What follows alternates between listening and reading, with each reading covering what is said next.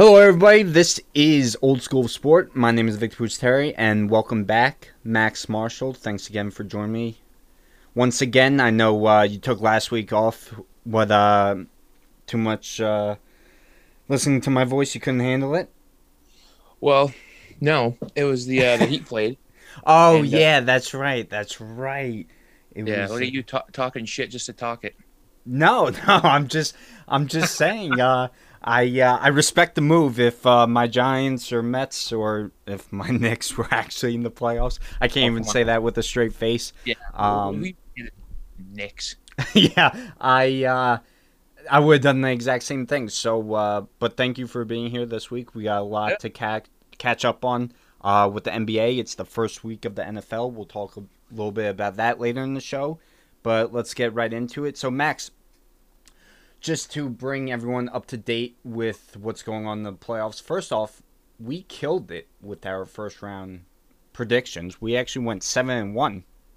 We agreed on everything, and the only one that we got wrong, and it went to a game seven. So I'm not even really upset about it. Uh, is the Rockets being the Thunder, and we both agreed that the Thunder would have been an upset, and the Rockets should have been Oklahoma City. So we went 7 1, not too bad if you ask me. Right now, the Lakers and Rockets. Looking at the second round matchups, the Lakers and Rockets are currently tied, one game apiece. The Nuggets and Clippers are tied.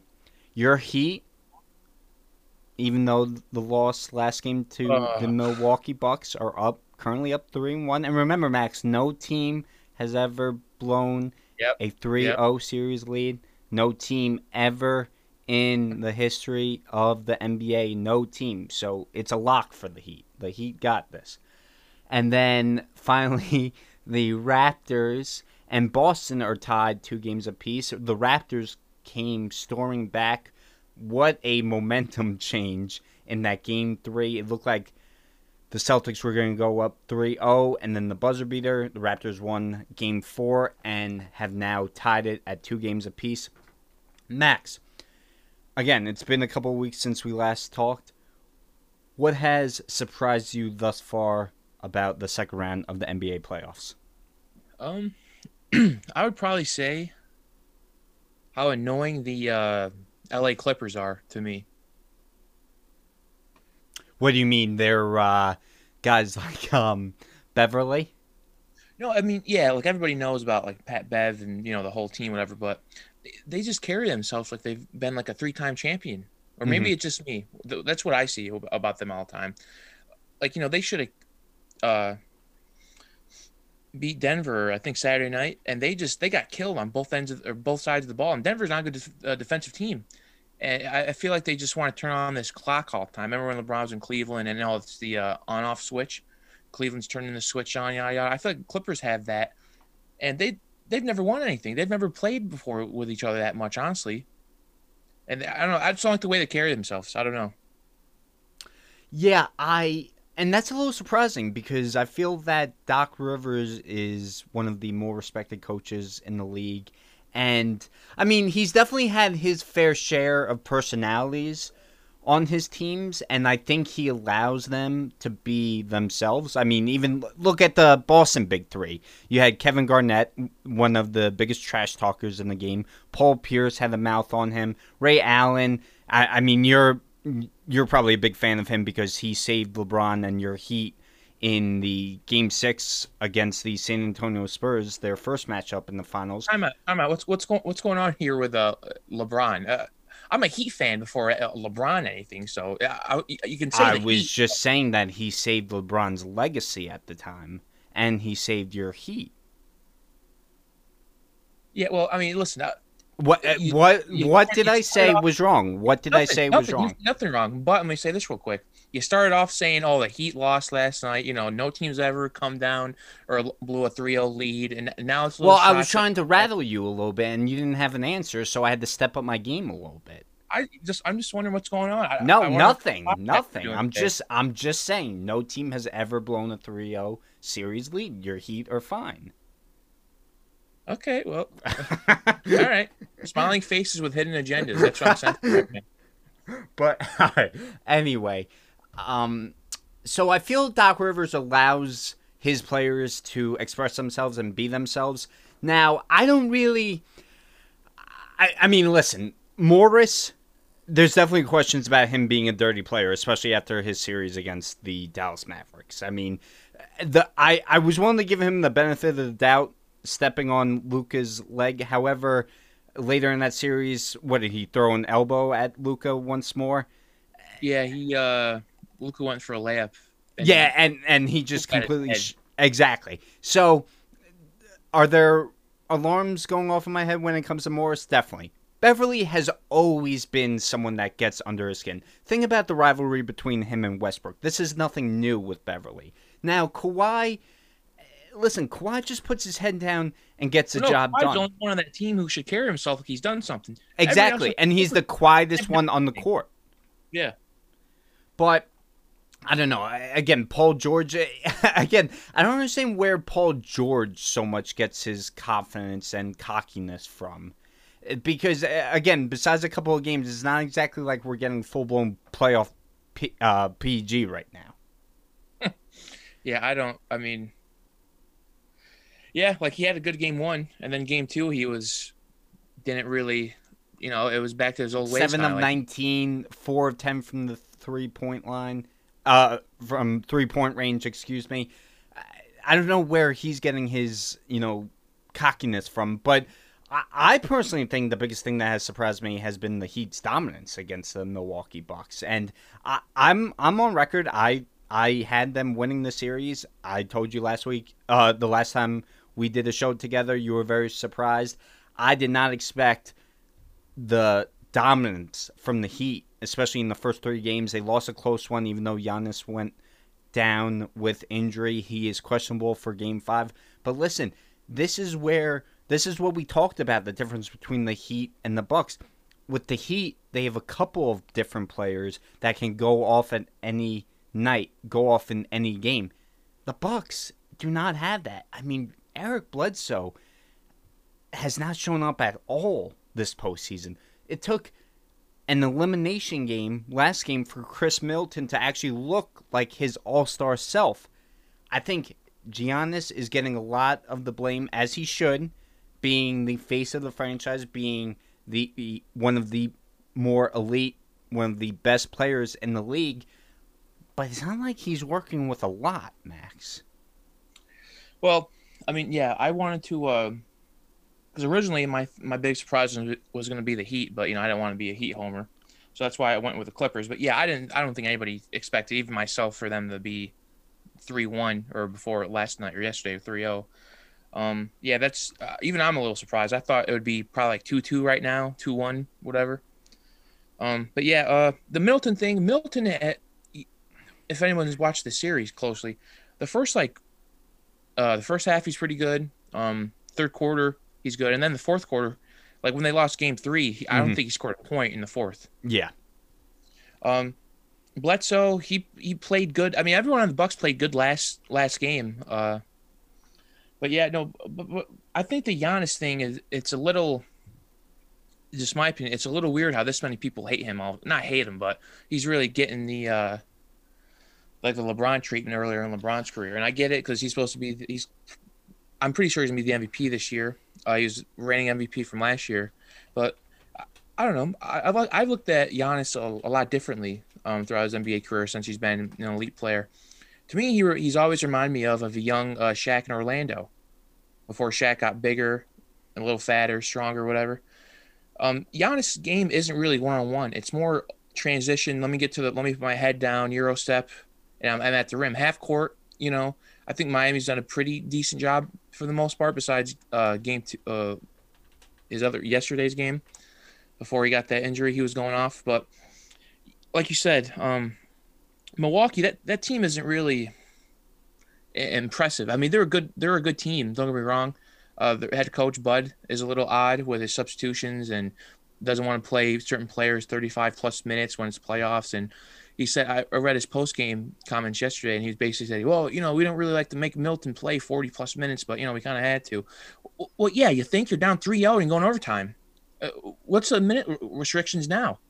So, I, I don't know. I, hopefully Miami can pull this off uh, tomorrow because they should have won yesterday, but that's a whole nother story why they lost. Well, I will, no matter what happens the rest of the series, I will give credit where credit is due with the Bucks because a lot of teams down 3-0, their all-star, their franchise player going down, a lot of teams would have packed in, in at that point. Too. What happened? And think, and you gotta think too. Oh, you know, they see Giannis out and like, oh well, and they're inside the bubble. Like, oh, it's an excuse for us to go home now. well, no, exactly, exactly. A lot of teams would have folded it. Just, you know, it was a good season and packed in at that point. But I have to give the Bucks credit for fighting back and forcing another game with their biggest star out. Now, with the Giannis all of a sudden hate, I mean, we I I brought it up with you after Richard Jefferson's comments about how, and I'm paraphrasing, but Giannis is more like Pippen. He needs a Jordan. Well, if you compare the two players, actually, if Giannis does end up winning his second MVP at the age of 25, which is the age Giannis is right now, Giannis will have one more MVP than Jordan at this age. And the only difference is that Jordan won Rookie of the Year and Giannis won Most Improved Player of the Year. That is the only difference between those two players at their point of being 25 years old. Jordan never won without Scottie Pippen. Jordan never won without Phil Jackson. Max, did you watch The Last Dance? Yeah. I thought it was really good. Yeah. LeBron never won without a Dwyane Wade by his side. I don't understand. First off, I don't understand the constant comparison to Jordan with every single player that these. Yeah, that, that that's getting annoying. You know what I mean? But relax, guys. Again, look at the product of the roster that he's working with. It's nowhere near the talent that Jordan had once he finally got that monkey off his back and won his first ring. How about Giannis is like Jordan at the early stages of his career? He needs more talent around him to get over that hurdle. Now, I'm not saying that Jordan wasn't the face of the Bulls. I'm not saying that he wasn't the main factor of why the Bulls won six championships, but it was obvious that he needed some help around him. And I think Giannis needs some help around him. No, I uh, I, I think you're right. Um, you know the whole thing with Jordan too. He had uh, Doug Collins as his head coach, and then he got Phil Jackson. You know, in the case of Giannis, it was definitely an upgrade over Jason Kidd, who he had before with Bud. But I think you know I'm not. Now, mind you, I'm not trying to stick up for Giannis at all because you know he's definitely struggled against the Heat, and even this playoffs, Orlando gave them him and uh, Milwaukee, you know, some hard times. But uh, you know, I think maybe a new, a new head coach would probably be beneficial to him too. Um, whoever that even if it's a new team. But you know, this is that's just looking down the line. But I, Giannis is he, he is a different player in a sense that we haven't really seen him before. That's why I compared him to a young Shaq.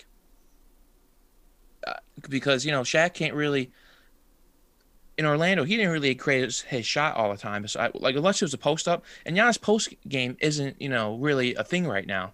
It isn't. It isn't. If he's by the rim, he'll give you a, a drop step and then he'll go up for a dunk, like just power ball. Like once he learns how to do drop steps and post fades and really work on his post game, that's the next thing I need to see from Giannis is get a post game because the moment he can get a post game, it'd be a lot easier for him. I haven't heard one analyst say that. It's just you know, well, he's Scottie Pippen. Like what? What does that mean? I, I don't know what that means. Yeah, I, I, I know, and I I mean they're so quick to bring people down because they aren't able to win on their own and it's like, guys, really, there's never been a player to solely win on their own. Now, okay, if you go back in time, maybe Bill Russell, but you look at some of the talent like Larry Bird, Magic Johnson, even those guys had great teammates. You look more recently, the Warriors are not winning with any of those guys by themselves. You look at the Cleveland Cavaliers, they needed LeBron, but also Kyrie Irving, Kevin Love, Tristan Thompson playing big parts. You look at the San Antonio Spurs, that big three. Like, I don't understand.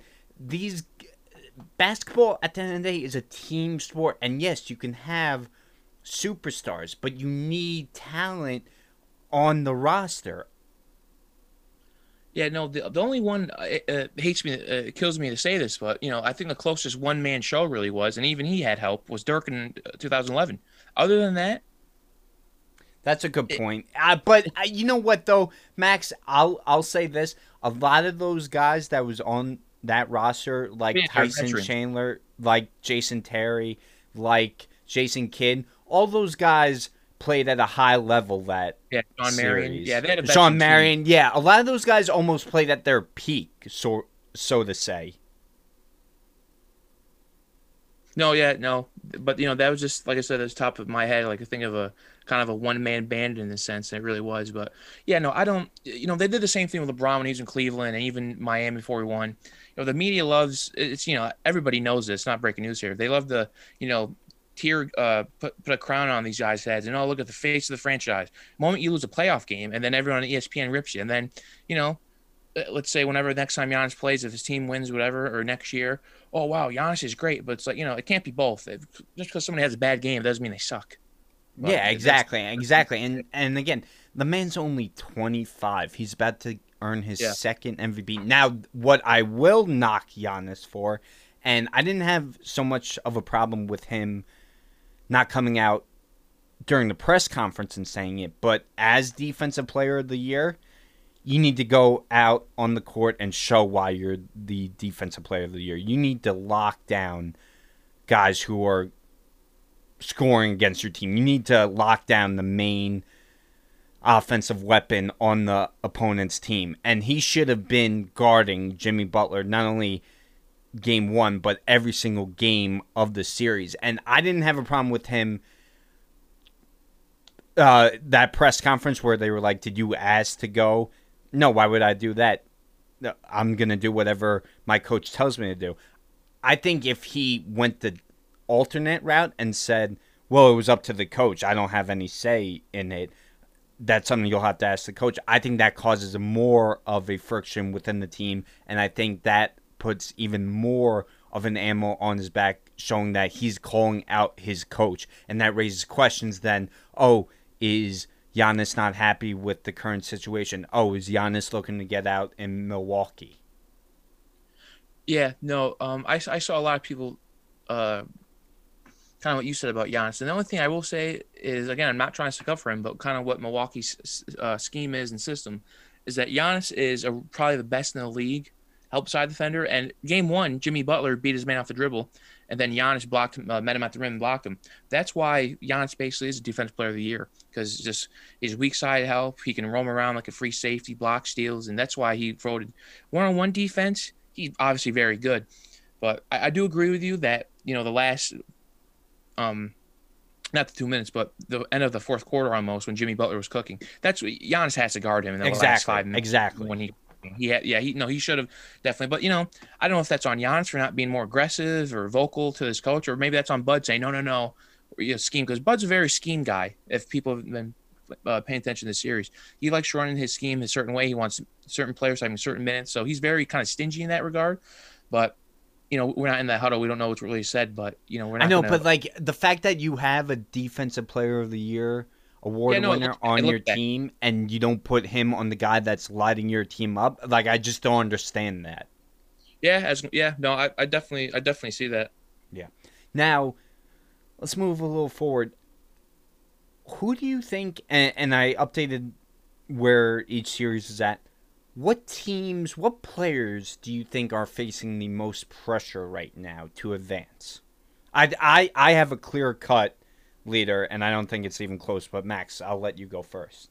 oh I think it's got to be Houston no Yeah, yeah no, it's yeah it, it's james and russ like we like we said uh, a couple weeks ago when they played like when they uh they played the thunder it, it's gonna be it's gonna be those two until they show us in the postseason that they can win meaningful games and advance and it's so hit or miss with them too. Like it always is yeah Russell had a good game in game one. You see him. I love, and seriously, Max, I really am a big Westbrook fan. I do love his fire, his intense passion for the game. I love how after a big three pointer in the fourth quarter, he's yelling I, I forget what exactly, but what the fuck Yes, are you yes, no, no, no, talking I- about? let me stop real quick. I see everyone on social media saying, "Oh, you know, Russ is like people are laughing at him." People forget the that last possession. Uh, LA had the ball, and him and Dwight Howard were shit talking each other a little bit, and then that's when Russ hit that three and he was flipping out. Oh yeah, no, no, no. I, I wasn't even saying that. First off, I didn't even know the build up to that. I Yeah, was just saying I love how he's cursing and yelling Yeah, in, what it's like. in a gym full of the players' families and babies. That's all. I, I that's what Yeah. I just found No, humorous. I yeah no, I've seen a lot of people saying that, but I'm just adding a little uh, context to the background because him and Dwight got in a little. oh yeah, and listen, they're talking shit to each other a little bit, and then next play, that's when Russ started cursing out little kids. Yeah, and and listen, at the end of the day, I mean, what else do you expect? It's a, it's an intense playoff battle between two good teams, and you know how passionate Russ is. I, I mean, it wasn't anything out of the ordinary. I just think that when you really take a step back and look at the whole like, s- a whole. Uh, not scheme, but the whole setup. Like he, he's in an empty gym with just members of uh, fam- uh family members and little kids. So I just thought that was funny. But Yeah. but then you take a look at game two, and it's like Jekyll and Hyde with him. And Harden Harden maybe on the stat sheet you look at twenty seven points. Listen, eleven of those came from the free throw line. It's not exactly like he lit up the Lakers in game two. And and the scary thing is we don't know what we're gonna get from eh, from both of them in game three, game four, game five and it's the same story playing itself out. Both guys just so inconsistent, so so hot and cold when it comes to the playoffs. And you know, just looking back at yesterday's game, it's not we're not you know I'm not blaming the whole thing on Russ, but you know even if he plays a little bit better, you know they they probably win that game. You know, LA came out to the hot start, and then the second half, Houston started bear down a little bit and make it a game, and you know I, I think LA's going to win in six. I mean, it was only an eight point game. It was a Yeah. game throughout. It was just that Russ played so bad that again he took his team out of it. So I don't think Lakers fans should be, you know, having a parade about this either because, you know, in another world, this would be 2-0 Rockets right now. So Also, and why? I mean, the Rockets have come out and you know said they joke about being considered small and everything. Fact of the matter is, they are small. It's just the Lakers not taking advantage of that size difference. I mean, you know, Anthony Davis, LeBron James should be having their way with guys like PJ Tucker, and they're simply not. I, I just don't understand. Well, the, the thing is, I mean, PJ Tucker is, you know, he, he can bang with LeBron down there because PJ Tucker is, a, he- is like a fridge. I mean, He's- come on, though, Max. Uh, LeBron is a different type of specimen. He could have his way against anyone if he really wanted to. No, I, I think the one guy who actually can muscle him, I, I think it's, it's PJ. And we've seen it before. Now, the guy who I got the most issue with on the Lakers is Anthony Davis. I, I've had enough of this guy. I, I really have throughout this whole year. I mean, it's more of a personal thing with me. But um, Why? Wait, what? release your demons. What's your problem with Anthony Davis? I mean, come on, Anthony Davis. What the hell's he ever done? He hasn't made past the second round. I, you know, those New Orleans teams weren't that bad. Okay, were they great? No, but you know, all I've heard is oh, I mean, who was his best teammate though? Jrue Holiday. Well, Well, be- Demarcus Cousins when he was healthy, I guess you could Uh, say. that team would have been. I think that team would have been an issue if they had Demarcus Cousins uh, healthy in the postseason. But uh, you, you you know what it is? It's going to be come back to Heat. The moment Anthony Davis got traded to my, uh, L.A., oh, this is LeBron's best teammate. It's like really? He hasn't made out of the second round yet. What are we doing here? Oh, I know. Yeah, I, I mean, And- yes. And now, sorry to cut you off in the postseason. I've seen Davis look like he doesn't want to score the ball. I've seen him just take jumpers. He got a good jump shot, but he needs to mix it up. And he, you know, he wanted this. He asked to get traded to LA. LA traded everybody on their team and picks for him. You know, he wanted this to be with LeBron, so he's he's got to perform too. So add him to the list with with uh Harden and Westbrook too, for me mm. at least, because I, I I've had enough of it. Anthony Davis, Anthony Davis. Let's see it. Let's post up PJ Tucker. You're you're five inches taller than him. Yeah, no, no, I, I completely. I mean, you, you made my point for me. I, I don't understand why Davis is not having his way against PJ Tucker. And if you take a look, I, I mean, statistically, right, Davis has had a good start to the Rockets series. First game, 25 points, 10 of 16 shooting, had 14 rebounds. And then game two, 34 points, 15 24, 10 rebounds. but I, I just feel that eh, almost every single play they should just be looking to get it down low. And, and again, I think this goes back to the current state of the NBA. I mean, even look, you know, look at Giannis. It's all about the three ball in today's day and age, and and I just don't understand. Giannis went 0 for 7 in Game Three from the three point line. What is this fascination for the three ball? I, understand that when it hits, it's great, but when it doesn't, there are other ways to score the basketball, guys. Yeah, no, uh, I, am with you on on the whole three point uh all at all times. You know, it, it's coming to the point where like players who aren't even good at shooting threes or shooting, you know, five to seven threes a game. Yeah. If you can't shoot threes, don't shoot them, right? If you're, you know, that that's smart. That's still being a smart basketball player. Oh, I'm not good at that. I'm not gonna do. I'm, I'm not gonna shoot threes right now.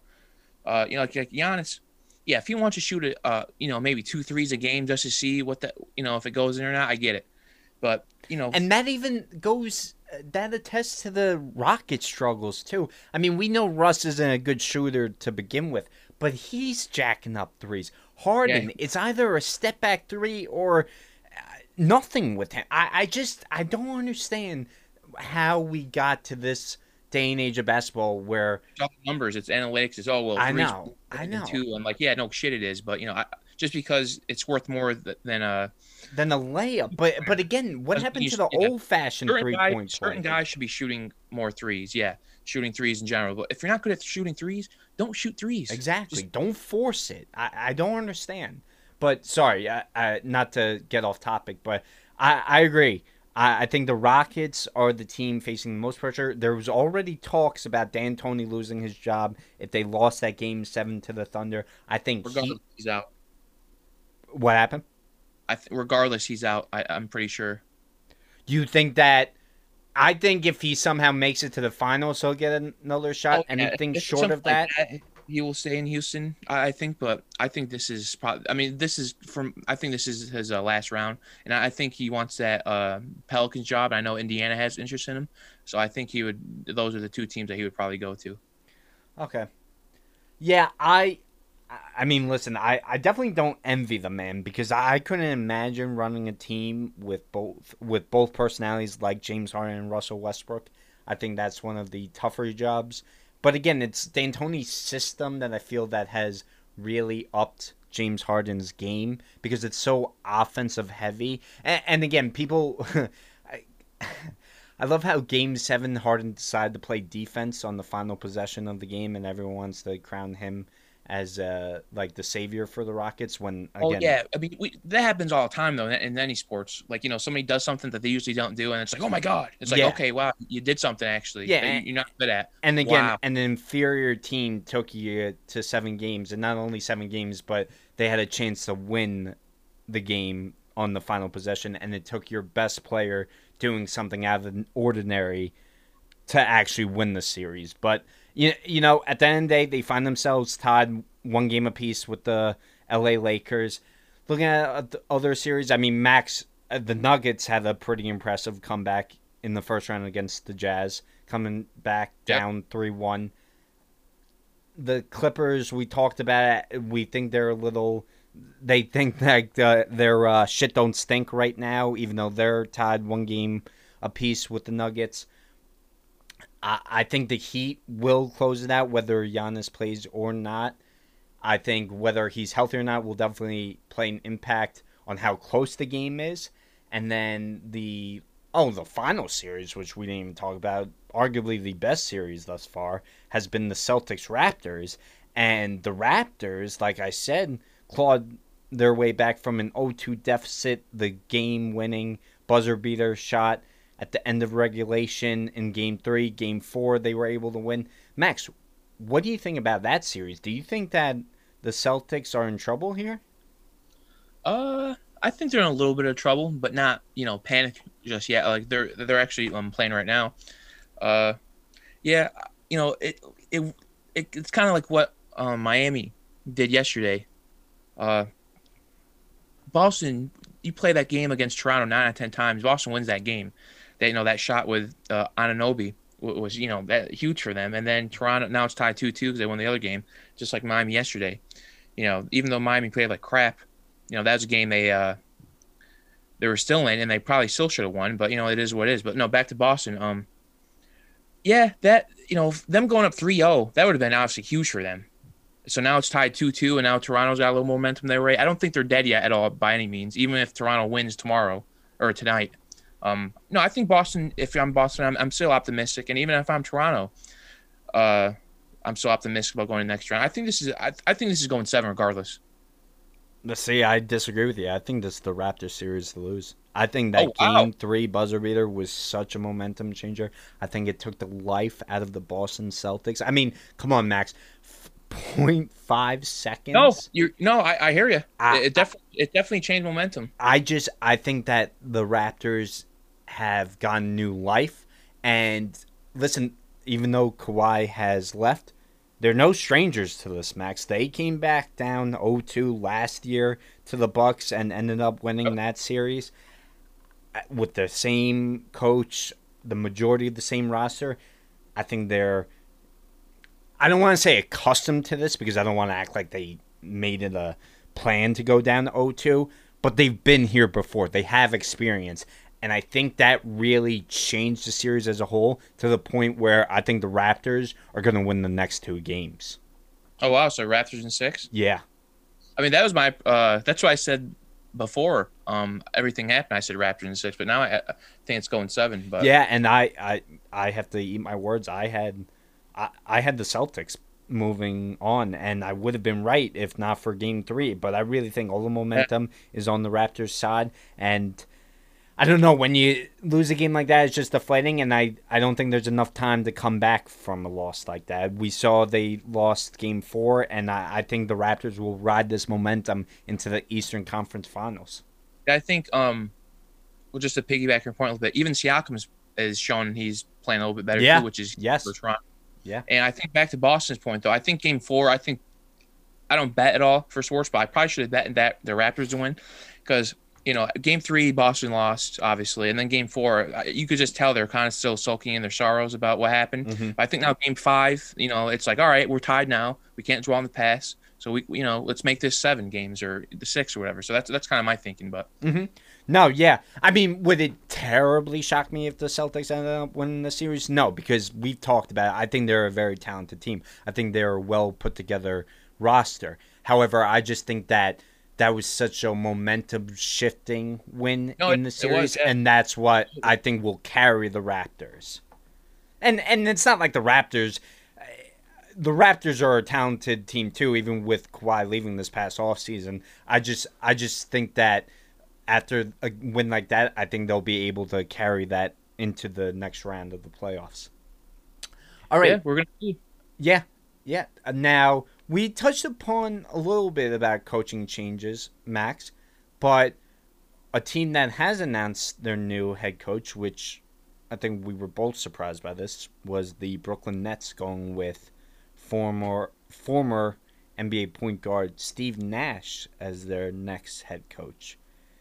Uh, now, Max, there's no doubt about probably one of the best point guards to play in our generation he's obviously had experience running the floor for an NBA team, but coaching is a little different. And I'm not I'm not knocking his credentials at all. I'm not knocking his basketball IQ at all.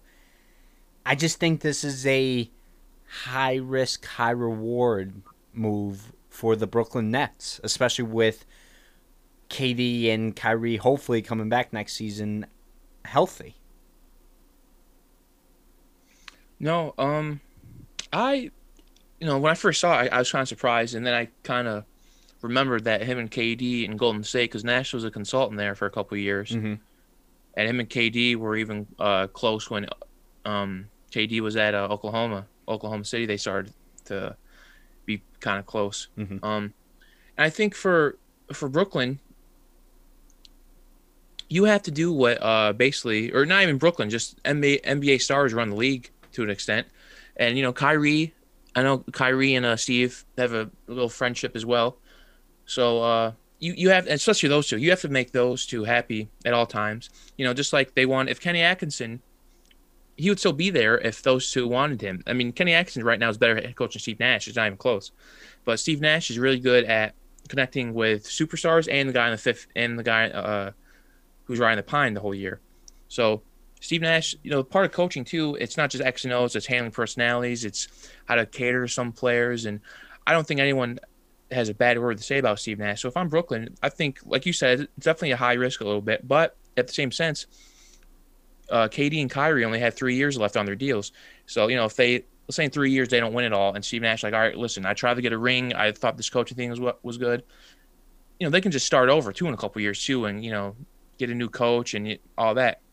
So, I, I think when they got Kyrie and KD, it, it they, you know, your, your thing projects up a little bit more. You have to win now and out of all the and don't you think a veteran, experienced coach would put you in a better position than Probably, yeah? Rookie? But I don't think those who wanted him. I think those who want Steve Nash, they want somebody that they can connect with, and you know, more than basketball, that stuff they all say now. And I, I think, yeah, in a perfect world, it probably should have been. If I was running them, I'd probably pick Ty Lue, not the greatest X and O's coach, but he's doable and he can handle personalities. I don't know if him and Kyrie still like each other. I know uh, Durant uh, likes Lue, But that's what I probably would have went if you couldn't get Pop because, like we talked on the last podcast, you know, I thought I was gonna be Pop. To be honest with you, I could see it. Like, you know, Pop's like, I only got a couple years left. I want to coach anyway, so let's go out. Maybe I can get another trip or two. And I but still think when they're healthy, they're the best one-two combo in the East, no question. Yeah, we're gonna. They're, they're definitely gonna. Yeah, it's probably them, honestly, just off of uh, talent. But no, I, I like to move. It's a little out of the uh, ordinary. I didn't know Steve Nash wanted to coach. I thought he just wanted to do player development stuff, like he did in Golden State a little bit. But no, I for Brooklyn, you, you kind of you just have, or just a team in general, you got to do what your stars want to do, or they're going to be pissy and they're going to be uh, want to trade or something. So, kind of just have to do it. Yeah, I don't know if I love giving the power to two of your players for. I mean, at the end of the day, and I know that the NBA has changed, and I think it's most evident in the NBA that players do have the most say in the way an organization operates. But to me, Max, I'm more of an old fashioned, old school type of guy. And I, to me, there are jobs, there are levels to each organization, and each job has different responsibilities. And as a general manager, it is your job to put together a team, but it is also your job to find the next head coach of your team. Now, am I saying that players shouldn't have a say in who coaches that team? No, I'm not saying that. But to me, the Brooklyn Nets are in a win now state of mind, and you also agree with that. I think there's holes they need to fill on that roster. To me, to handle two personalities like Kyrie Irving, like Kevin Durant, I think you needed a seasoned, veteran, experienced type of coach. And I think a perfect guy would have been a guy like Gregg Popovich. Now, again, let's see what actually happens with Gregg Popovich, whether he does leave the Spurs or not. But to me, and you, I think Brooklyn would have been the most fascinating opportunity for him.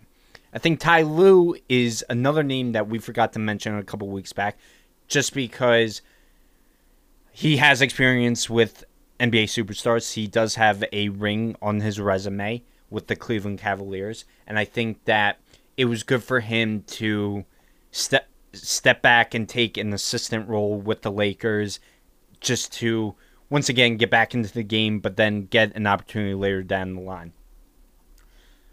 I don't know if I love players picking guys that they're close and familiar with. Eh, not familiar with, but look as a friend level. Because, again, when you mix friendship and business, bad things tend to happen. And I think that while you respect and respect and I guess trust a friend, that's different than being coached by your friend.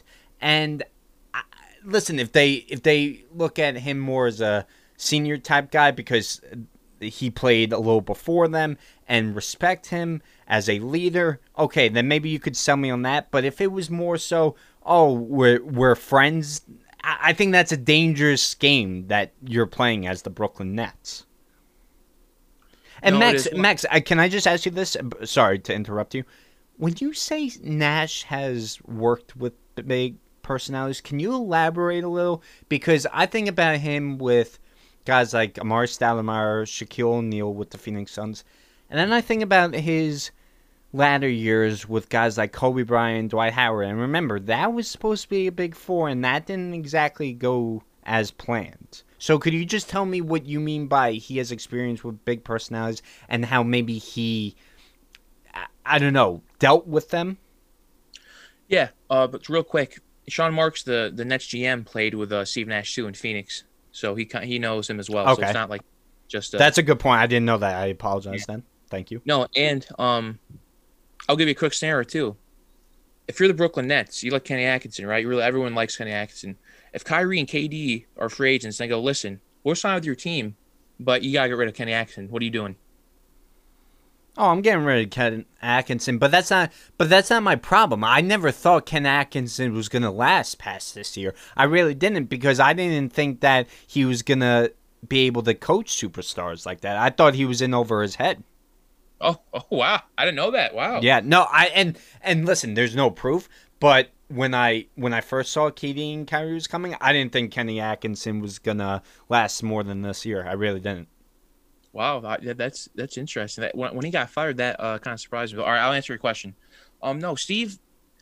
Well, you kind of said it in L.A. too. I'll, I'll put it this way for you: the only guy who Steve Nash has openly said he's only has an issue is with, with not even an issue, but he had friction with a teammate, Dwight Howard, and everybody else loves Steve Nash. So what does that tell you right there? No, exactly. And you know what? When I was saying the Lakers, I kind of assumed Dwight Howard would be a problem with Steve Nash, but continue.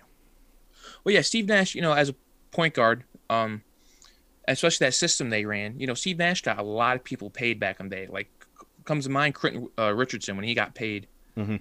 after uh, Phoenix. Um, Joe Johnson when he got that big Hawks deal when, when he left. Uh, Amar'e Stoudemire, look what he got. Your Knicks gave him.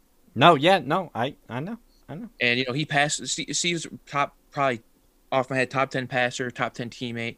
You know, he does the little things. Uh, Goran Dragic, Heat point guard, has raved about him since he came to Miami, saying, "Oh, Steve used to stay after practice, help me with pick and roll." Mind you, you know, I, at the time, Dragic was a young up and uh, up and coming point guard. Phoenix potentially could take in uh, Steve Steve's job, and he's still working with him. Uh, I, I read too how they went to some restaurant in L.A. Phoenix did in 2000, I think 10 when they played the Lakers in the Western Conference Finals, and it was like first when vegan food started to be like a f- big thing, and they didn't know what to get. And Steve Nash uh, was vegan at the time. I don't, I don't know if he is, I don't know if he is uh, now or not, but he ordered everyone's food for them because he knew all the vegan food, and they ate it and they all liked it, whatever. And they go, and Steve was, Steve basically said, "Yeah, I know how you guys' personalities are in food, so I thought this was food you guys would like." So see, stuff like that shows you that he connects with everybody. People have trust in him to, you know, in situations and yada yada.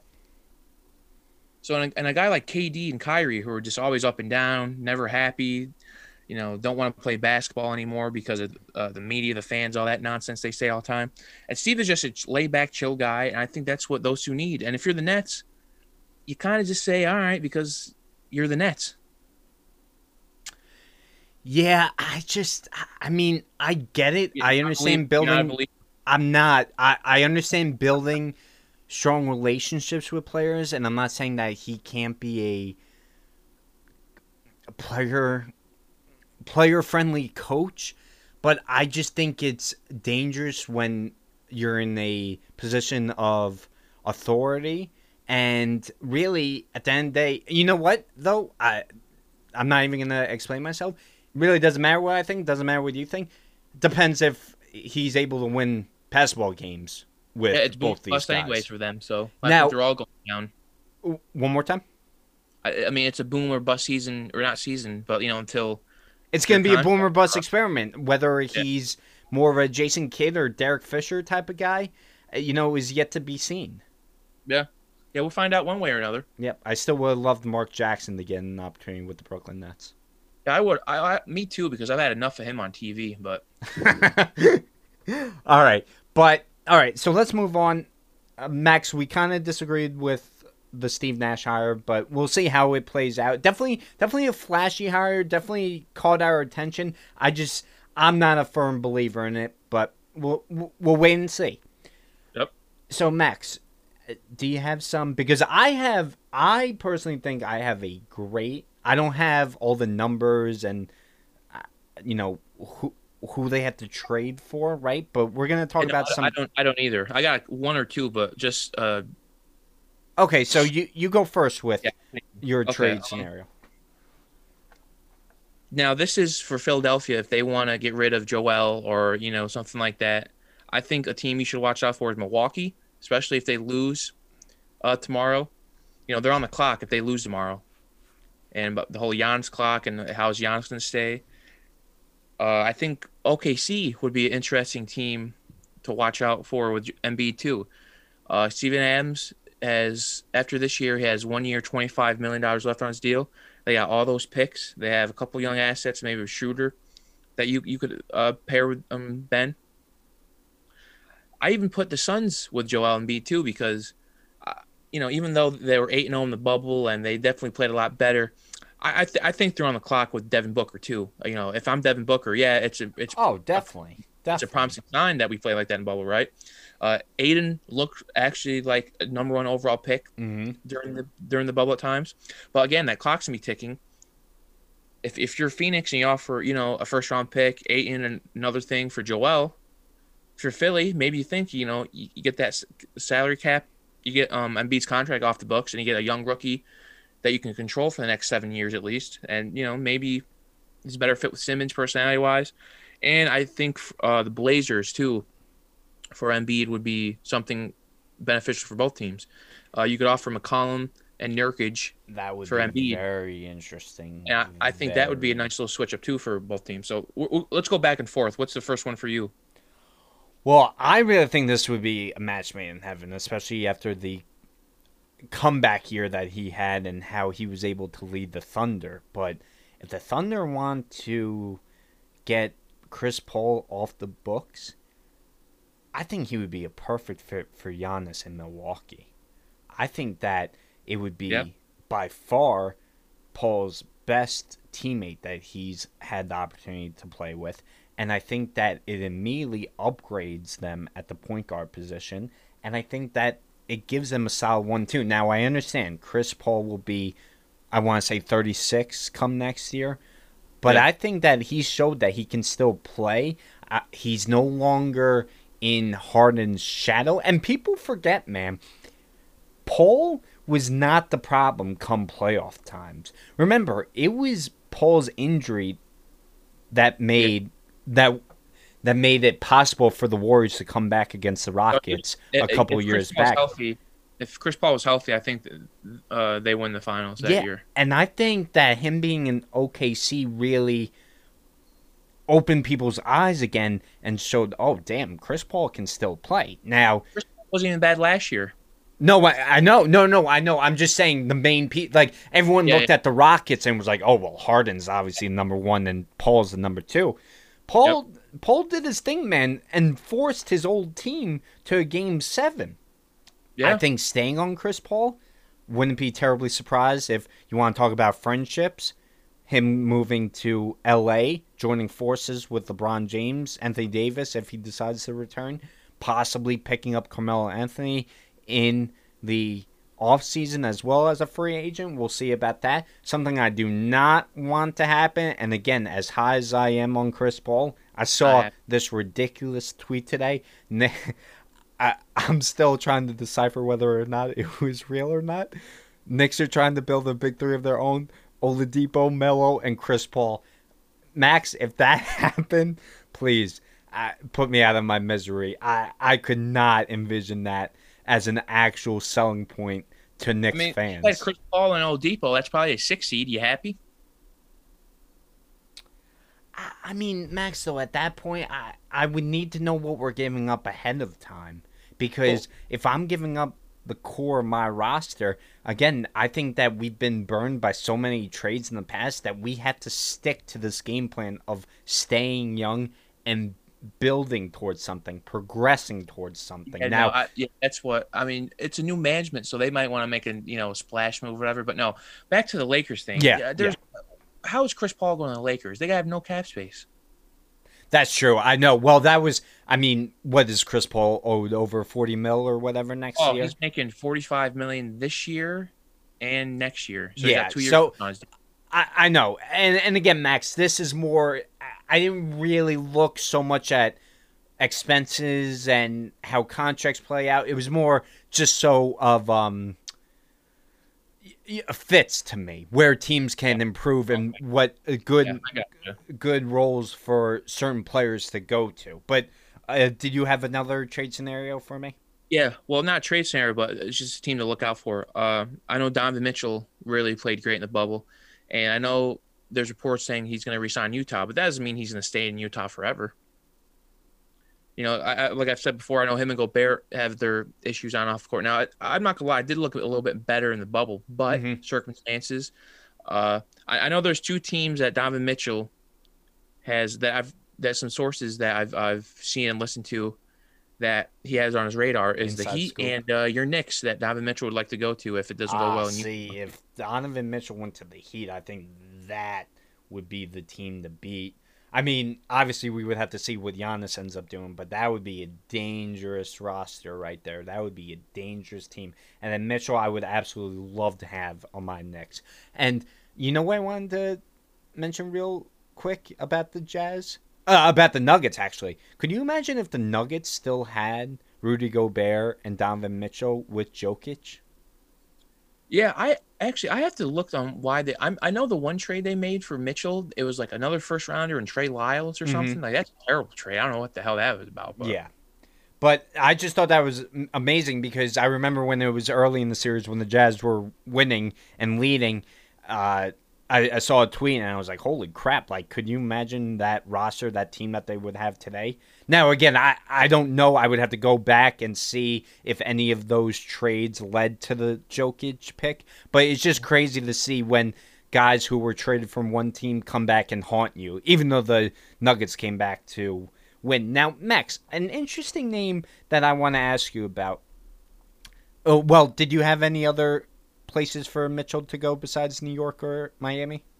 no, those are the only two that I've I've seen that he would have an interest in. Let me ask you about this. What are the chances that Damian Lillard is um, Russ 2.0 this offseason? I, I think if I'm a, if I'm running the Blazers, I'm trying to trade the rest and try to have him. Try to And- help him win? Yeah, like I said, that Embiid trade with uh to Philly or to Portland for Nurkic and McCollum. Yeah, yeah. I think you make a move like that, Okay. and you know, keep Lillard and do something like that. Okay. Yeah, no, because again, I'm I'm rooting for Lillard. You know how much I love him, and I Yeah. don't have any problem with the Trailblazers as a basketball team at all. And I would love to see them compete. It's just again the problem of selling Portland compared to these other major market teams. Yeah, no, I think I think Dame actually wants to make it work in Portland. I mean, it might be a KG thing where he, like KG was in Minnesota for 12 years and probably should have stayed there eight years, Mm-hmm. and he might, you know, I, I think Dame wants to go out on his own terms and he wants to make Portland a championship contender. And yeah, if I'm Portland, I'm definitely for the next two, two years, you know, make or break moves. Now, get this thing going. now, Max, I, I don't know about you, but I think you could also any any place that you named. I mean, really, any whether it was Chris Paul, Mitchell. I think we could also throw Brad Bradley Beal into any of those I scenarios. I got some teams for Bradley Beal for Okay. you. Okay, go ahead. Uh, if I'm the Sixers, I'm looking at him. Yes. If I'm the Bucks, I'm looking at him. Yes. Obviously, you, you know me, you got to put my heat in there. Yes. Uh, Brooklyn, and then Denver. Brooklyn and Denver. Yeah, I like all those places. I also think the Lakers you could keep an eye out on. I think The only thing with the Lakers and those LA, well, Clippers, they'll have some money. Uh, uh, Lakers will too, but the Lakers have no assets. They have no picks. that's true. Yeah. Unless well, well, again though, because of the Anthony Davis trade, and you're Yeah. right. You're right. Now, what about uh, you think Beal is a possibility with the Blazers? Uh, I like Bradley Beal a lot, but would he be that much of an upgrade than McCollum? Yeah. Like, I feel, I- the only issue is, I think I, I pre- personally I'd pick Bradley Beal over McCollum a lot because I'm I just I don't know I'm not a big CJ guy, but he he is talented. I would try to get you know, more wings in there, a better bench, stuff like Mhm. that. But Yeah. you know, if they were if they were to get Bradley Beal, it'd definitely be a shakeup. I mean, we also have to take this in consideration too, Max, and tell me if you disagree. But while these guys are are the stars on their team, like the Wizards are a crap team right now, and Bradley Beal is definitely the diamond in the rough. These guys aren't accustomed to winning; they're not used to winning, and they'll also be going to a new scheme, a new team. So everything is what if. Now, again, I'm not saying that we can't have fun with it, but it's just it's not like just because the Nets or the Lakers get Bradley Beal, that doesn't automatically make them better. Like I think a good example of this is look at Kevin Love with the Minnesota Timberwolves. Many people had him as a top 10, top 15 player. What? What?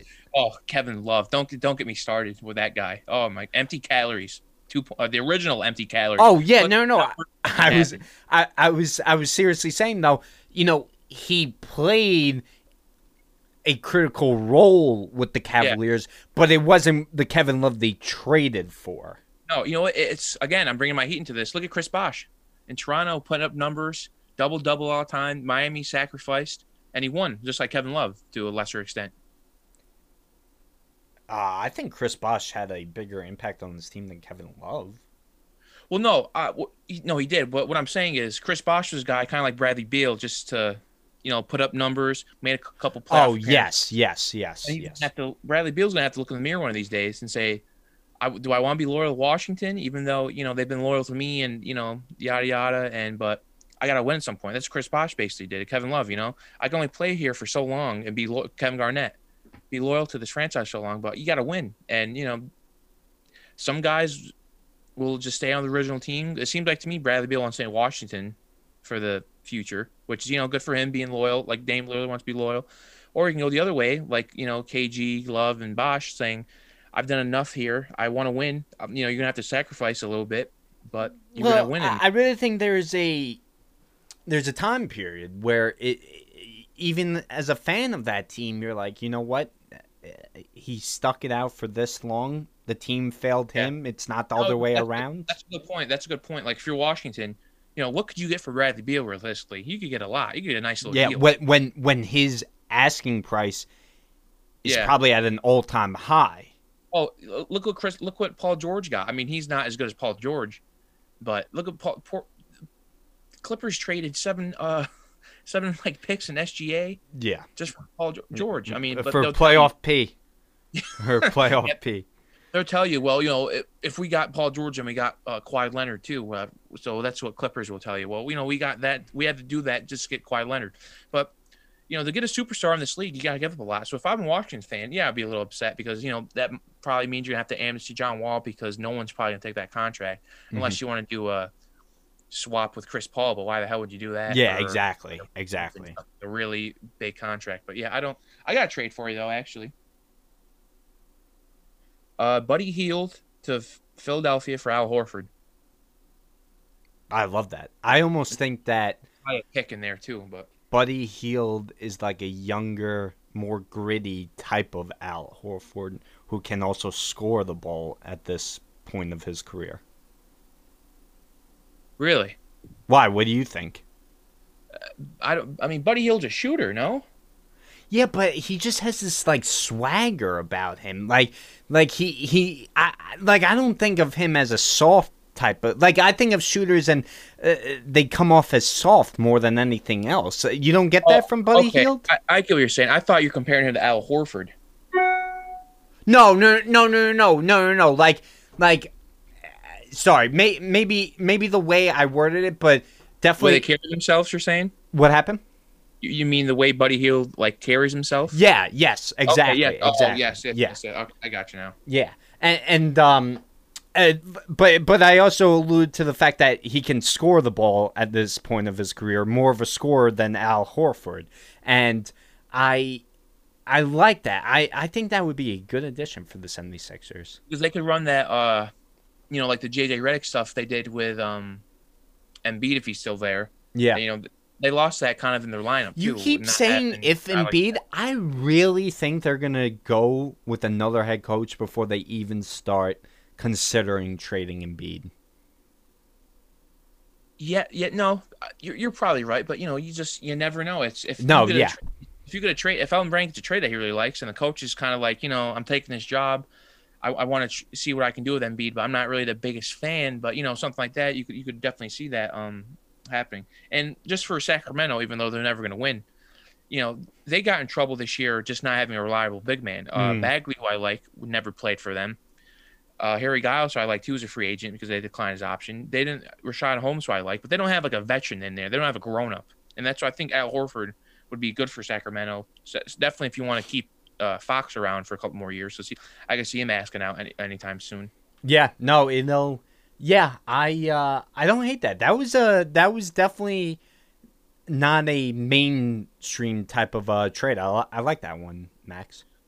And then uh, it's not another trade, but I think the Nuggets too can really be be uh, big players in the summertime with Michael Porter Jr. Oh yeah, I was just about to say. I think Michael Porter Jr. They're definitely dangle Gary his name Harris. out there. Who? What was the last name? I think Gary Harris too. Like that's a deal for Washington that I'm intrigued by. If I get Bol Bol, Michael Porter Jr., uh, Gary Harris, maybe like you know a couple first round picks for Bradley Beal. If I'm Denver, I'd probably do that. Yeah. Now, Max, I wanted to ask you, but now I'm almost. Oh, we talked about trades. We've talked about players. We've talked about various teams, but we didn't mention one who probably has one of the more more persuasive trade assets. And that's the Warriors with the number two overall draft pick. We we didn't even touch upon the draft when we last did an episode. Do you see them being in contention for any of those names? we Yeah, uh, I, I definitely think Golden State is gonna. Their name's definitely gonna be floating around. I know they want to uh, definitely be in the sweepstakes with uh, Giannis if he hits free agency or um. And there's, you know, all the names I mentioned, I'm sure they have a radar on. But no, back to the uh, second overall pick. You know, th- this draft class is pretty weak. Uh, they don't have like a guy who you're trading for, and you know, really gonna risk the farm to get. And I think the best thing they can probably offer is that second that second pick and probably Andrew Wiggins' contract. That's why they wanted. Uh, they thought Wiggins' contract was more desirable on the open market than D'Angelo Russell. mhm.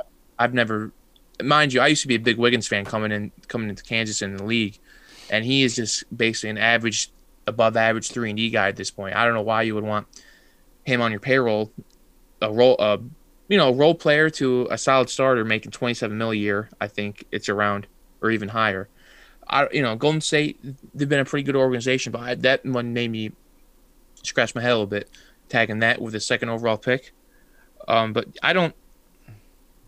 Max, I I'm gonna throw out a name for you, and you tell me because I Okay. have I've always considered him a poor man's Giannis.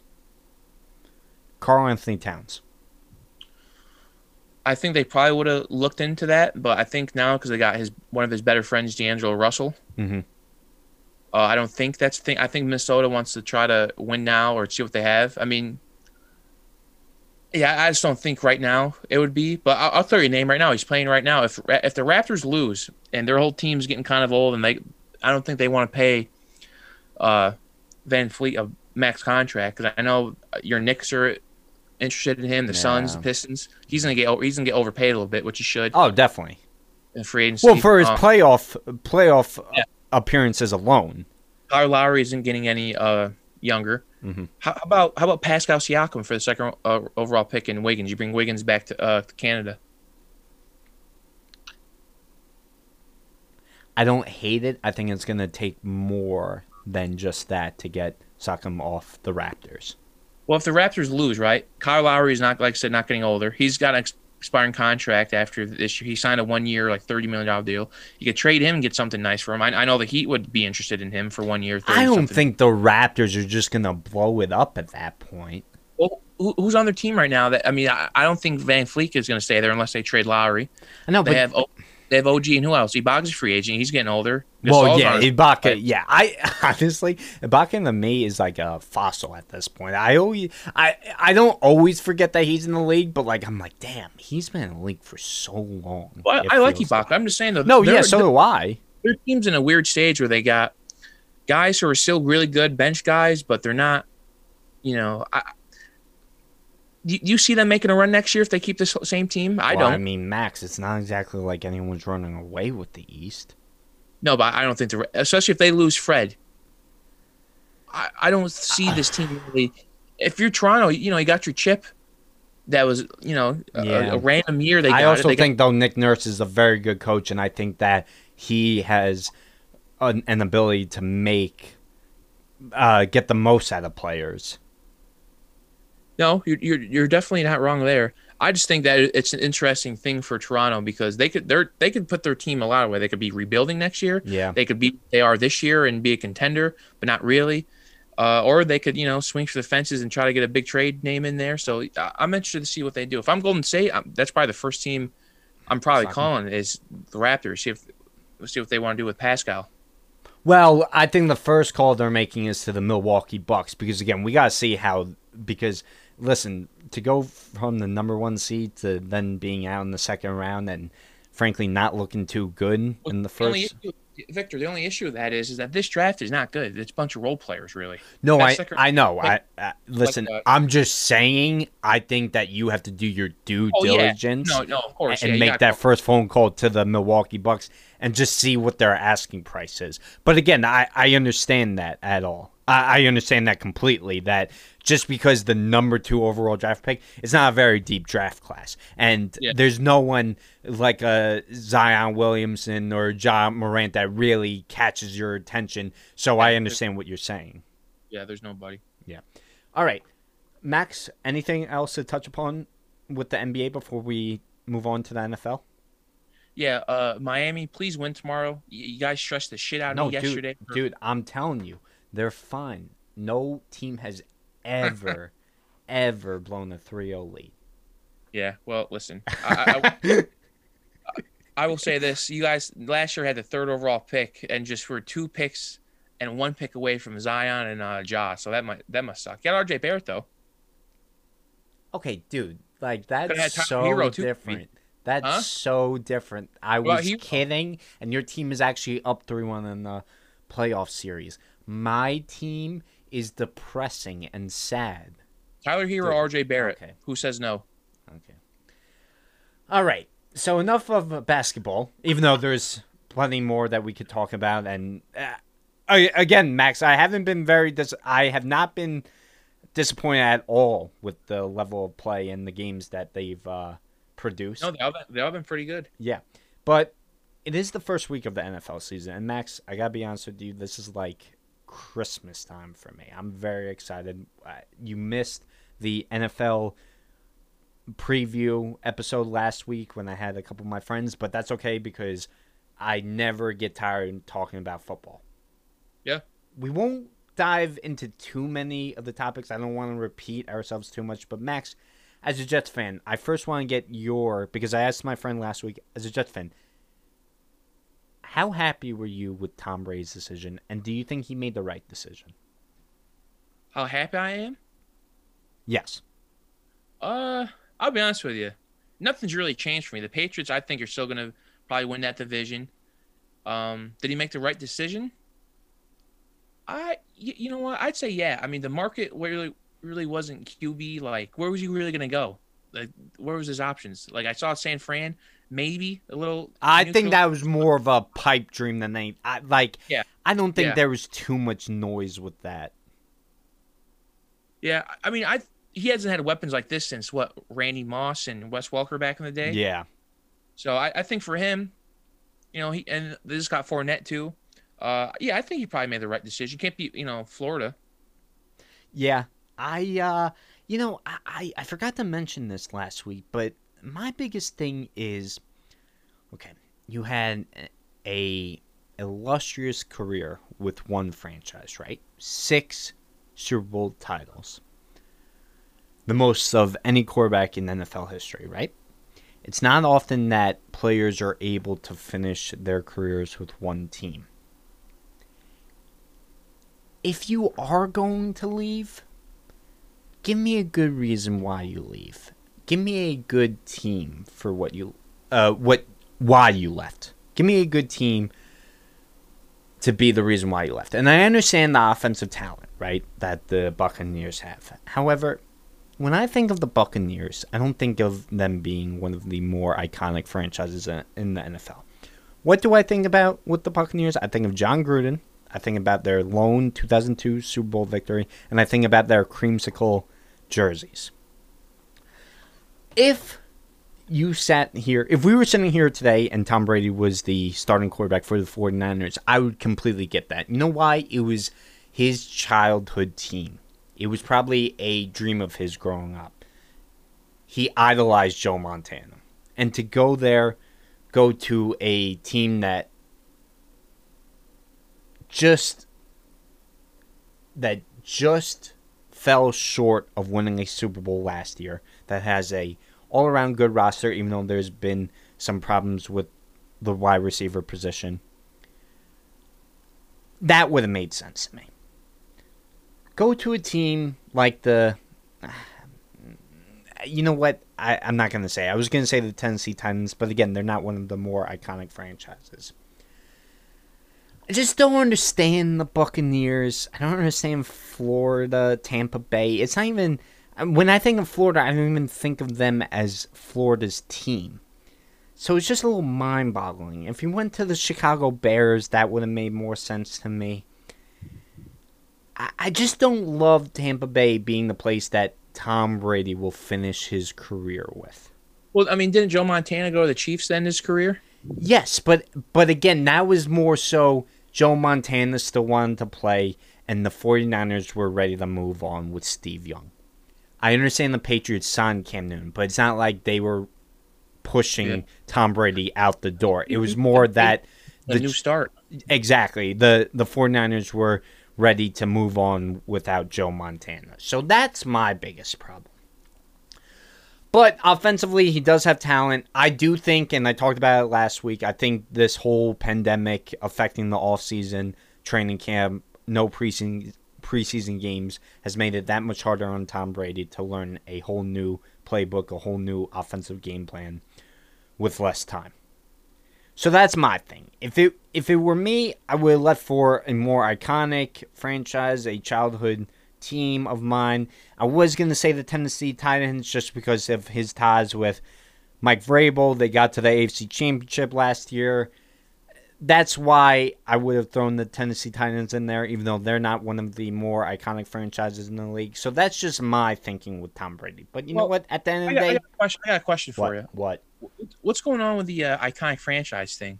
It, it, you, you're you're stuck on that with Brady. I'm nostalgic. I think that you know there are some NFL teams that I think of being iconic right away. Okay, okay. I, I that jump off the page. I'm like, oh, I think about the NFL. I think about the Dallas Cowboys. I well, okay, that was a bad team to start off with. Obviously, I think about my New York Giants first, but I'm thinking about franchises. The Green Bay Packers. Okay. The Dallas Cowboys, the Chicago Bears. Um, I mean the Patriots. Patriots like to think that they are, but they're one of those new iconic franchises just because they've been winning the last two decades. Who else? Oh, the Pittsburgh Steelers. Okay. Those mm-hmm. are iconic franchises. Those are historic franchises. The Buccaneers, the Titans, the Jaguars, those are poverty franchises. Those are more like fill up franchises uh, because they need more than six teams in the league. I, okay, I see. So you're just a big franchise guy. Now let me switch on you. You think the Cleveland Cavaliers are a big uh, franchise? No, I think LeBron James made that franchise. I just had to shit on Cleveland. Sorry. Yeah. but that's okay. But you know what? In a sense, I wouldn't even say the Cleveland Browns are an iconic franchise just because of how long they've been in the league. But more so, you they are so notorious. They're so famous for losing that I feel like you can't talk about the NFL without at least bringing up the Cleveland Browns, if that yeah. makes sense. Okay, yeah, I just want to know what what your reasoning was for the iconic franchise. Like, said like, like the uh, Bengals, the Bengals, right?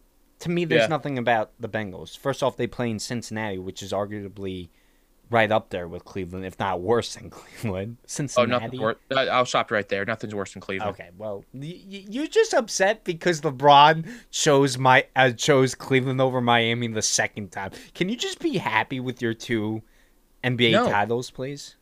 No, because Cleveland's a shithole. They never okay, deserve that, man. right, we're getting Uh, back. no, he's that. from Akron, not Cleveland, but whatever. I know he's from Akron, but he played with the Cleveland Cavaliers. Anyway, Yeah, so did Dwyane Wade, sadly too. yeah, that just that was a poor experiment. But Max, okay, it talked about Brady. Who are your favorites in the AFC and NFC? We can start with the AFC. Uh, Um, I I think I'm going back with Kansas City. To be honest with you, Yeah, Obviously, I, I listen. Returning 19 of their 22 starters, how could they not still be considered the favorite to win it all, let alone their own conference? I also think that the Ravens are right there, though. I mean, Lamar Jackson does have to show up come playoff time. I Other think the whole names, does. Honestly, I mean, I, I know everyone was getting on Lamar last year, but you know, it's not like the defense played that great.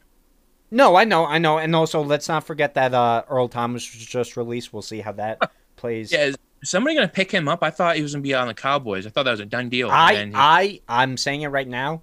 He's either going to be a Cowboy or a Cleveland Brown. uh, yeah, I saw Cleveland had interest in him, right? Uh, yeah, and they just had a couple of injuries at safety. Another draft pick, Delpit, uh, went down. I'm not sure for how long, but there's definitely some room on the team for him. Yeah, he'll get signed. Some, you know, what about even the Chargers? Didn't uh, Derwin James? Yeah? Derwin James went down. Uh, actually, that's funny you say that because Anthony Lynn was asked about Earl Thomas, and I'm pretty sure this was before the James injury. And he goes, "No, you guys always talk about how good my secondary is, so why the hell would we need Earl Thomas?" Oh, so yeah, that he's probably out then now. Well, no, but but that I believe that was before the Derwin James injury, so there is an opening for him now if they were to contact oh, okay. him. That's what you're saying. Yeah, but he's a little bit of a head case right now, and you're not getting the Earl Thomas of Seattle. Yeah, I think he's a little overrated too, to be honest with you. Not Well- that I'm a big, uh, you know, safety football guy, but it just seems to me he's just a couple steps slow. Like you saw in that Tennessee game too. Yeah, well, yeah, Derrick Henry made him his bitch. Uh, that's that's an AFC team. I don't know about you that I expect to be disappointed this year. Would have never given Tannehill the contract that they gave him, and I think that if you stop the run for the Tennessee Titans, which is easier said than done, don't get me wrong. Even though And they line got worse too. Conklin went. well, I was just about to say Conklin actually went to Cleveland. Let's see how if they're able to plug and chug. But I think the Titans are very one dimensional, and Tannehill is not a franchise quarterback. Other AFC teams, I actually would not sleep on the Patriots. I think that Bill Belichick has the most approved that he's had to in a while now that Brady's gone. And Cam Newton, I think, if healthy and with a chip on his shoulder and angry Cam Newton, I think that could be still a dangerous team to watch out for. I think the Steelers, if if Big if Big Ben's healthy, now I know that's a big if. I I, I think that they could make some noise. You know, I I'm I'm part of the crowd that I am not a believer in Ben Roethlisberger coming back healthy. I think that coming off a major injury at this point in his career, I think he, we're going to see a very average Ben Roethlisberger. Now, again, they were still eight and eight last year with mediocre slash poor say, quarterback play. they had last year. Exactly. So we'll see. We'll see. NFC, Max, who you got? Now this one, I I'll be honest with you, I had a hard time really pinpointing on a team who I think's gonna come out. Um, I, kind of want to say the Saints only because it's not that I've faith in them. I mean, obviously the Saints have been a good team for you know since probably what the last decade or two. Ever since Sean Payton, and Drew Brees been there. Yeah, definitely, definitely. Um, but uh, you know, ever since that Super Bowl, they- they've always had excuses for this and that, and so I kind of want them to win and just be done with because they- they've been kind of getting my nerves lately. I like I like Michael Thomas at first, but now he don't shut up. Yeah, he's a big crybaby. Big crybaby. I mean, I don't, you know, and then Drew Brees, he- I, I've never really cared for him too much. It's not because I think really? over the past couple uh, months he's done or whatever. But yeah, I, just, I don't know. I, he's always kind of rubbed me the wrong way. I thought he's always been a little bit corny, but I don't know. I, yeah, and I think he's a little. uh, you know, it's okay if I think he's been a little overrated too throughout his career. I think that's a bold take. Max. Really? I think that's a very bold take. I just think in the playoffs recently, he's always been something's been going on, and Well, okay, I uh, not yes, anymore. Sean Payton, you know, every time the Saints get a receiver, they're always pretty good, and all the uh, stuff Sean Payton does offensively, and I mean, I don't know. I mean, look how Brid- Bridgewater wasn't. He was good last I mean, year. in New Orleans, overrated though, Max. The guy just broke. I broke. mean, he's a little overrated. Doesn't mean Passing he's yard. Yeah, I mean, I will say this: the last couple of postseason appearances, he hasn't been as good as he was in the regular season. But I've always been a big Drew Brees guy, and I think he's one of the more. I think that when his career is all said and done, we will put him with some of the all-time greats. The biggest problem that he has is he's only won one Super Bowl, and when I say only one, I'm just saying that I don't think he'll ever be ahead of Peyton Manning or Tom Brady or uh, you know some of those guys unless he wins multiple. And are we sure? Is this his last year uh, playing for them? Um, well, he was a free agent, and then I want to say he signed a two-year deal with the Saints. But again, you know, everything's up in the air with him. I really think that he's gonna hit a wall this season. I think Father Time is gonna catch up with him. I th- uh, you saw it towards the end of last season. Oh, yeah, they got Winston. They really like Hill, so you know, I, I think they're trying to kick him out the door a little bit. Not with Winston, but um, I think Hill they actually really like. Well, that was the big thing is Hill wanted a chance to be starting quarterback, and I think that probably in closed door meetings they were like, "Listen, we're gonna give Drew one last shot, and then if he can't get it done, then the job's yours." I mean, I don't know. I that's just my opinion no, on the I whole the same situation. I, I think yeah. But I don't know. I really think that both the Saints and Buccaneers aren't going to be as prolific as everyone thinks. Buccaneers more so. I don't think that they had enough time to really develop that chemistry and timing on that offensive side of the ball. With the Saints, again, I think Father Time is going to catch up with Drew Brees, and I don't think that he's going to have all that great of a season. Um, I'm really high on the Packers. I think Aaron Rodgers is going to have a Aaron Rodgers type season. Really? Yeah. Wow. Yeah. But my favorite in the NFC is the Seahawks, Max. I'm really in love with the Seahawks. I've uh, I've said this before, but Russell Wilson is probably my biggest sports crush that's not on my team. I think that he has gone so underappreciated for most of his career. I mean, you think about some of the offenses that he's gone out with and still has found a way to win. And yeah, I'm I'm going with the Seahawks. I think that their defense now with Jamal Adams too has gotten that much better, and I think that Russell Wilson is starting to get more weapons around him. I mean, that's definitely they're definitely on my uh, horizon. They're definitely uh, going to be a contender till till the end. But you know, I, I like that pick. Yeah, I, Yeah. I like that pick. And then listen, the Eagles. I, I, I didn't touch upon the NFCs. Eagles, if Wentz can't stay healthy, I don't think they'll go far. I think they'll be good enough to win. What about the Cowboys? I, you know, Max. I mean, They're stacked offensively. No. I- yeah, but they have been Max. Now listen, they a do have a new though. head coach. They do have a new head coach, but listen, it's the Cowboys, man, and I think that there's holes in that secondary still. I mean, again, we'll wait and see if they make a move for Earl Thomas, but until the Cowboys prove me wrong, Yeah. No. They. Yeah. you know, they're still the Cowboys.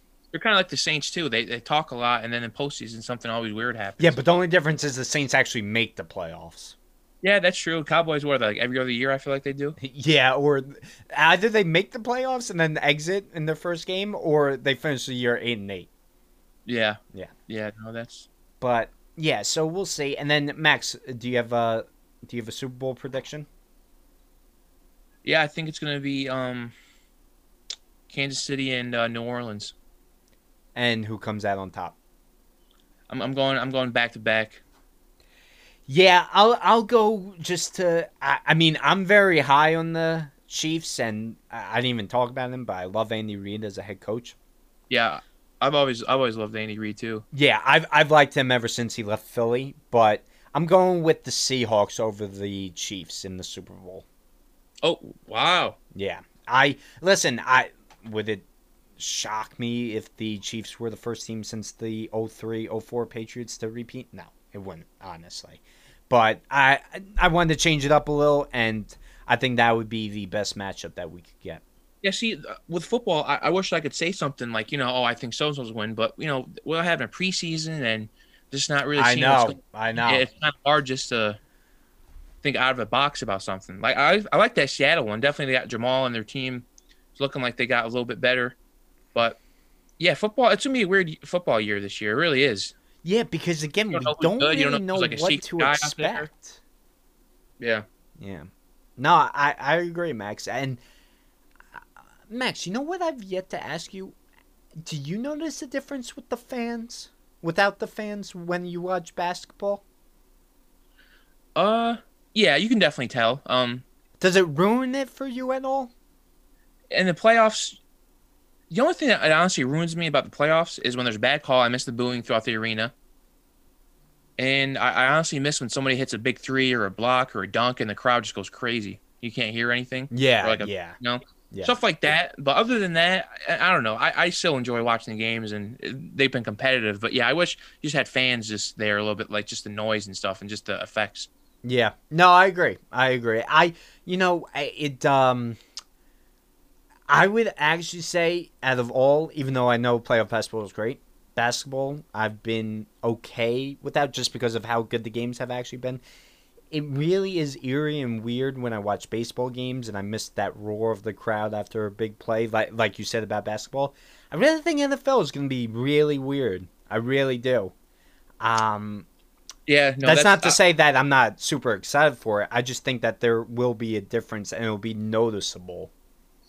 Yeah, you can hear what the quarterback's probably gonna be saying through the TV. Oh yeah, definitely, definitely, definitely. linebackers calling out stuff and just coaches screaming on the sideline. Yeah. So Which that might make the game. I, I mean, there's nothing wrong with fans cheering and everything, but a little more pure, just because you see and hear Yeah. what actually is going on in the football field. yeah, hopefully, hopefully it's just for this year. But yeah, Oh, it'll yeah. be nice to see. Yeah. Now, Max, uh, last thing before we uh, wrap up this episode, outlook on the season as a Jets fan. Six and ten, that's it. You think Gase is gone after this year? He better be gone. Better be gone. Yeah. That piece, he sucks. I can't stand him, man. I, I can't. I'm telling you right now, Frank Gore's gonna be the leading rusher of that team. I know, I know, and I, I'm really not. I mean, Max, you, I, I'm not picking on you. I'm really not because I've I've been a firm believer in what Joe Douglas is doing. Yeah. You know, I'm willing to give a lot of players and coaches passes th- this season with how weird it is. Like, like even like I, I have a new head coach for my Giants, and I'm willing to give him a pass no matter how bad they do. I think that you saw enough of last year. I think you've seen enough with him getting into arguments and, you know, having tension with some of your star players that Adam Gase is not the answer. He's never the answer. He's Yeah. never been the answer, and he No. keeps on getting rewarded because Peyton Manning's friends with him. I know, I know. He was the offensive coordinator with the Broncos when Peyton Manning. I mean, I could have been the offensive coordinator with Peyton Manning, and the Broncos would have gone deep into the playoffs. I mean, And he worked with uh, Saban early in uh, Alabama too. Yes, So- yes, yes. But I don't know. So that's just my opinion on Gase and Max. Do you have any? Oh, Max. Hey, um, great job with the articles. I'm sorry I forget the name of the website, but I have been reading them. Um, could you tell the listeners? I, I I really have enjoyed them. I find them interesting, even though I'm not a big Miami Heat fan. Uh, really good writing. Um, you want to just tell us your website again? Oh yeah, thanks. Uh, I appreciate it. Um, yeah, it's just all you can heat, and it's spelled. Actually, let me look on Twitter right now because sure. the you, it's uh. Yeah, let me give this. I wanted look. to call it Heat Nation, but I know that's what you guys call yourself on Twitter. Um, Yeah, no, yeah. The website is just all with a just a U, like the university. Mhm. Uh, canheat.com. All right, very cool. Yeah, I seriously, guys, uh, very good articles by Max, and uh, definitely knows his Heat basketball. Uh, obviously, everything else I need to carry him when we do these episodes, but um, I really recommend go check his articles out. But Yeah, no, th- thanks. I appreciate it. Yeah, of course. And Max, thank you again for doing another episode with me. Um, once again, I had fun, And until next time, my friend. Yeah. Uh, thanks again. It was really fun. Yeah, of course. Thanks for everyone tuning in. Follow me. Uh, well, follow the show at School of Sport at Victor Busteri on Instagram, Facebook page, Old School of Sport. And Max, what's your Twitter handle and uh, Instagram? Uh, Max Marshall one three six. Oh yeah, I forgot you had a stupid name. All right, but thanks again for everyone listening, and until next time.